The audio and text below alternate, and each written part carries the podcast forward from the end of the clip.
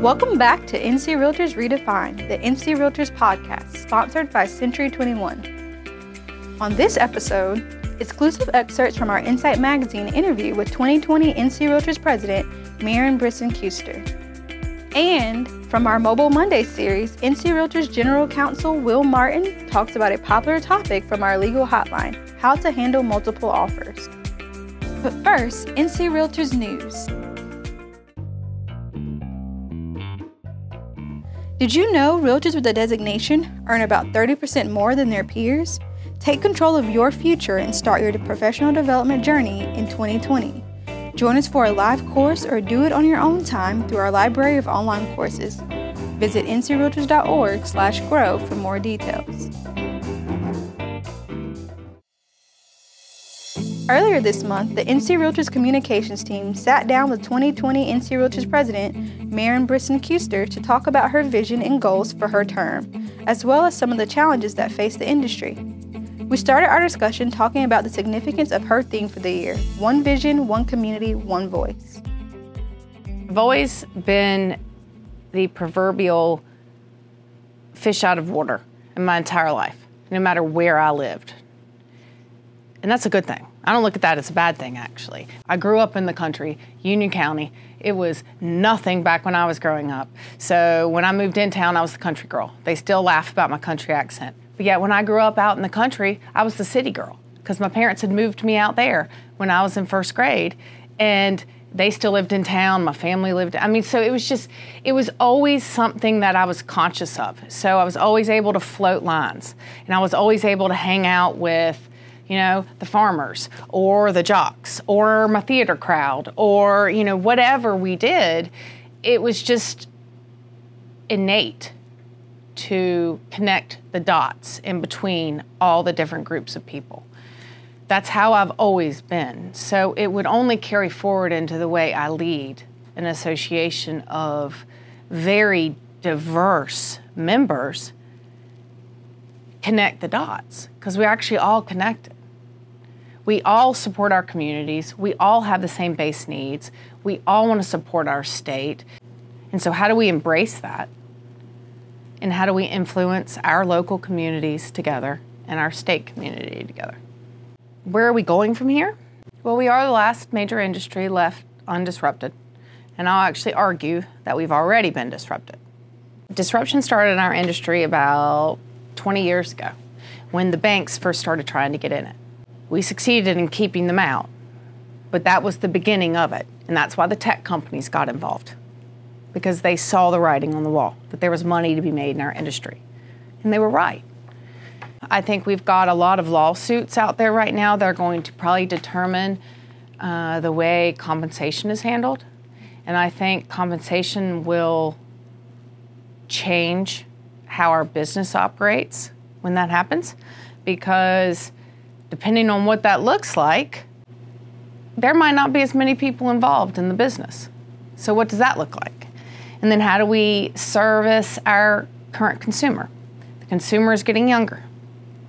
There's always going to be a consumer that sees the value in using a realtor, and they should, for a number of reasons that this audience will know. Um, those reasons don't change, but perception does.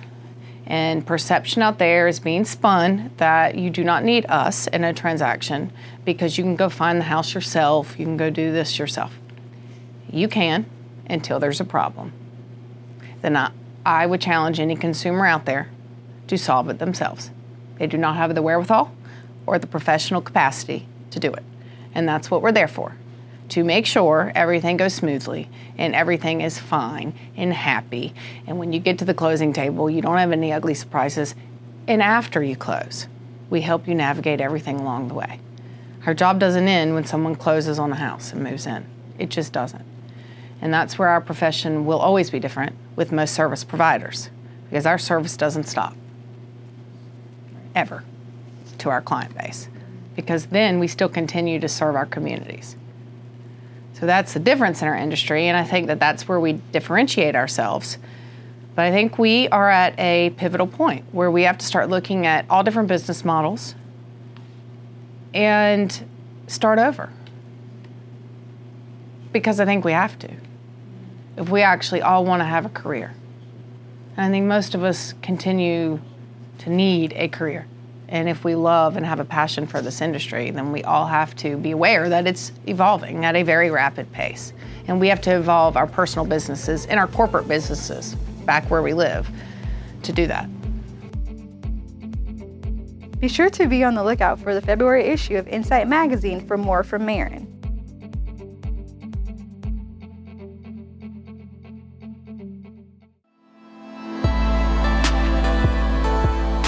Hello, everybody. My name is Will Martin, and I'm an attorney for the North Carolina Realtors. And I am delighted to have the opportunity to speak with you today for a few minutes about the subject of handling multiple offers, which is a very common source of questions on the legal hotline and a topic that I have spoken about quite a few times uh, over the years. Of course, it's great for you to have interest in your listing from multiple buyers but I know it can be stressful too. Uh, the party's emotions are typically running high and things are happening fast. And you know there are some rules that you should be uh, thinking about uh, in handling the offers properly, not to mention uh, a working understanding of what's required to form a contract for the sale of real property according to contract law. And I could speak on this topic for several hours, honestly. Uh, but uh, I've only got a few minutes today, and so my modest aim today is to briefly highlight what I think are uh, a handful of relatively clear legal and ethical rules you need to have a good grasp of when you're involved in a multiple offer situation. if you keep these rules in mind and you keep your wits about you and you uh, manage the expectations of your client, uh, you, you should be just fine. I'm just going to focus on uh, several rules that come into play in four aspects of handling multiple offers. Those are uh, one, disclosing the existence of offers on the property, two, disclosing the terms uh, of offers on the property, three, presenting offers, and four, responding to offers. So let's get right to it. Uh, topic number one uh, disclosing the existence of offers. The question is Does the real estate license law or the code of ethics require a listing agent to disclose the existence of offers on the property? First, let's think about the license law. There is not a specific rule on this, but the Real Estate Commission takes the position that the existence of an offer on a property is not a material fact that the listing agent must disclose to other interested buyers. On the other hand, the Commission does expect listing agents to treat competing buyers fairly or to keep them on a so called level playing field.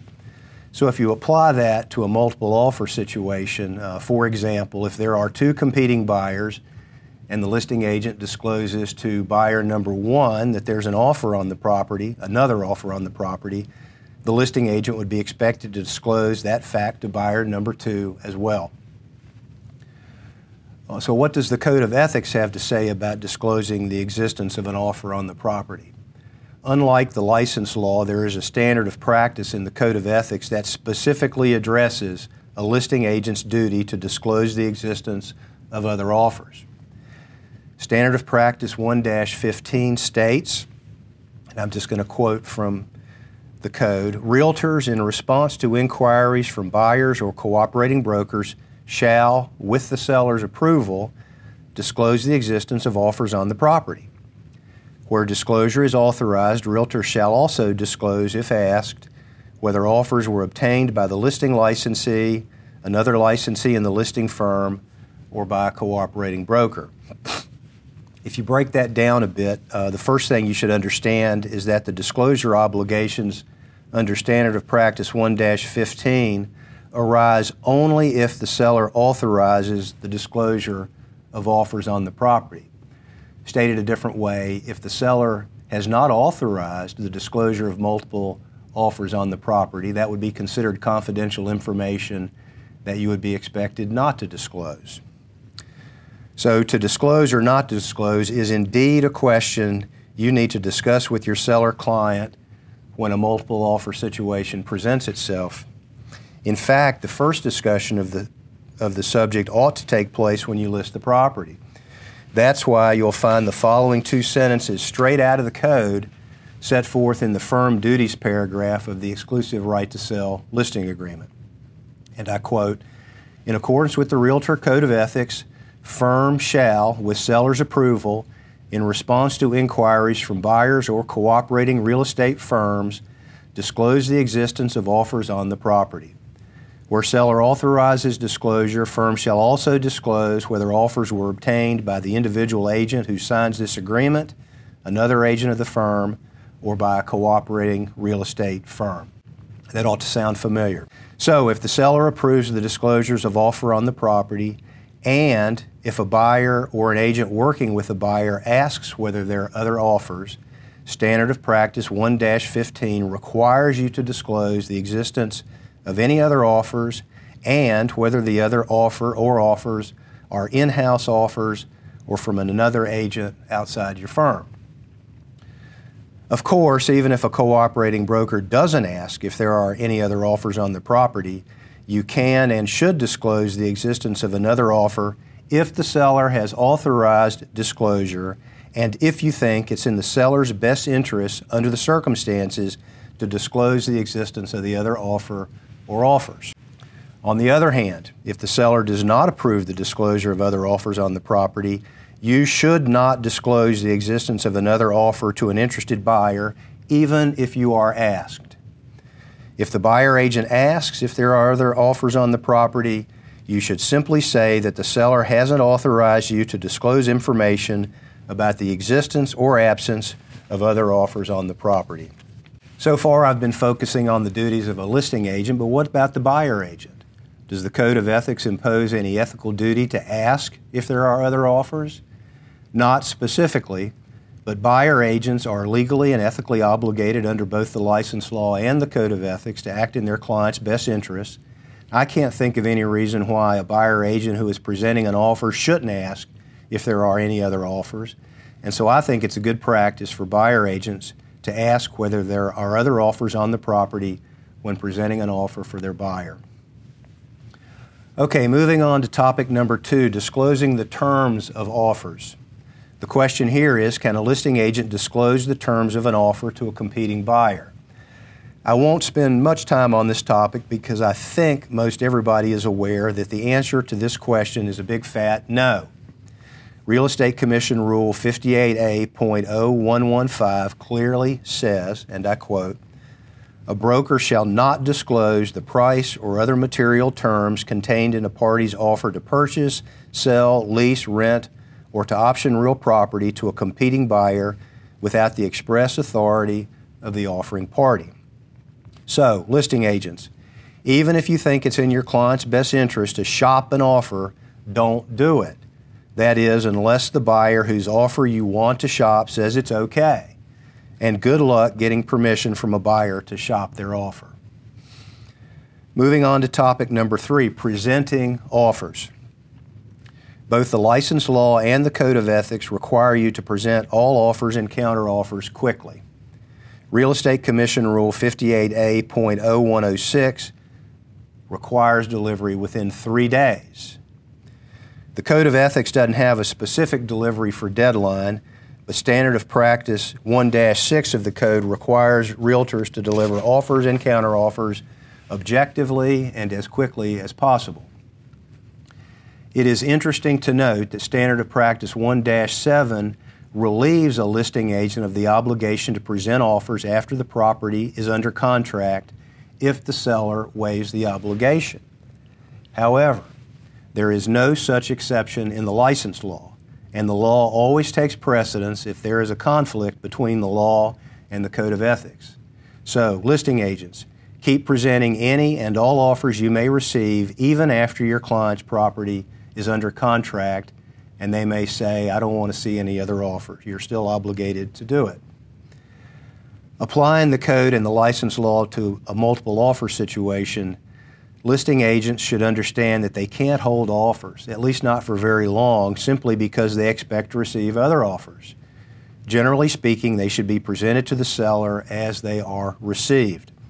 But just because a listing agent has a duty to present offers right away doesn't mean that the seller has any duty to consider them within any period of time or to consider them in the order in which they were received.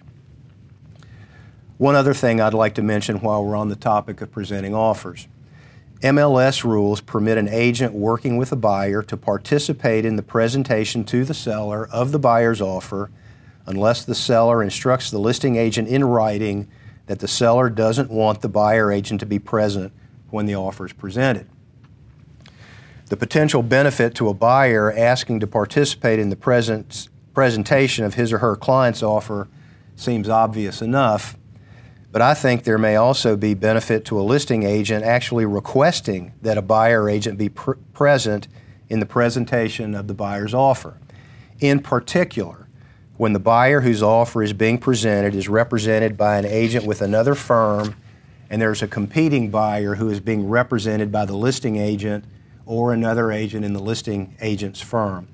I'll call them the outside buyer and the inside buyer. If the outside buyer loses out on the property to the inside buyer, I can tell you that the potential for a complaint by the outside buyer that they weren't treated fairly is very real. And it seems to me that giving the outside buyer's agent the opportunity to present the offer to the seller should help insulate the listing agent against a claim of unfair treatment. If the listing agent is representing the other buyer himself or herself, I also think it's a good idea for somebody other than the listing agent to handle the presentation of the offer to the seller if that's possible. Okay, moving on to topic number four responding to offers. Let's say you've gotten three offers on your listing. You've done your job so far, You've disclosed or not disclosed to the competing buyers the fact that they are in a competitive situation, depending on the seller's instructions, and you've timely presented all three offers to the seller. What's next? The seller, of course, is in control of how they want to deal with the offers, and that is going to dictate to a great degree what you do next. The seller has a lot of options. The seller can accept one of the offers and reject the others without giving the other buyers an opportunity to submit another offer. The seller can reject all three offers. The seller can choose to neither accept nor reject any of the offers. The seller can negotiate with one of the three buyers but not the others. Those are just some of the options. There are probably some more. Neither the license law nor the code of ethics provide specific guidance on what a listing agent's duties are in responding to offers, whether it's a multiple offer situation or not. In preparing for this presentation, I reflected on that absence of specific guidance, and the more I thought about it, the more sense it made that there aren't and shouldn't be a lot of specific rules about what an agent can and can't do in responding to offers. That's because, as I just noted, there are so many ways in which a seller may choose to respond or not respond to an offer, and if there are multiple offers, the different options increase almost exponentially it would be really hard to craft rules that would adequately address so many potentially different situations. But just because there aren't specific rules to guide you in responding to offers doesn't mean that you can do whatever you want.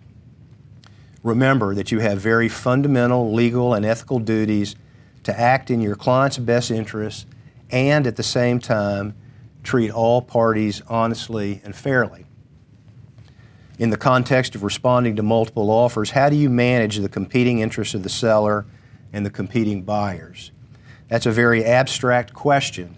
So let me give you just one concrete example to illustrate how you might balance the duty to act in your client's best interest on the one hand and treat the other party fairly on the other hand. The question comes from a 10 question true false quiz on handling multiple offers that I wrote for the August 2018 issue of Insight Magazine. I'm just going to read one of the questions and then I'll give you the answer. The question is Assume three buyers have submitted offers on the same property. Question number one is a lowball offer, but offers two and three are within the realm of what the seller might consider accepting. Since it's the seller's prerogative to accept, reject, or ignore any offers, it is permissible for the listing agent in this situation to contact the agents representing buyers number two and three to request that their clients submit their best offers and not to respond to the agent for buyer number one? True or false? The answer to the question is false. Although the listing agent doesn't have to invite buyer number one to submit another offer, fairness dictates that the listing agent must at least contact buyer number one's agent to let him or her know that buyer number one's offer has been rejected by the seller. Of course, if buyer number one submits another offer, the listing agent must present it to the seller. In addition, if the listing agent discloses the existence of multiple offers to the agents for buyer num- buyers number two and three, the listing agent would also be obliged to disclose that fact to the agent for buyer number one. If you're interested in the rest of the quiz, you can get a copy of it in the archived Q&As on the NC Realtors website at ncrealtors.org under Insight Articles. You can access the archived Q&As by clicking on the Q&A quick link after you log in. For the rest of Will's presentation, and to get access to exclusive NC Realtors content, join the NC Realtors Mobile Mondays Facebook group.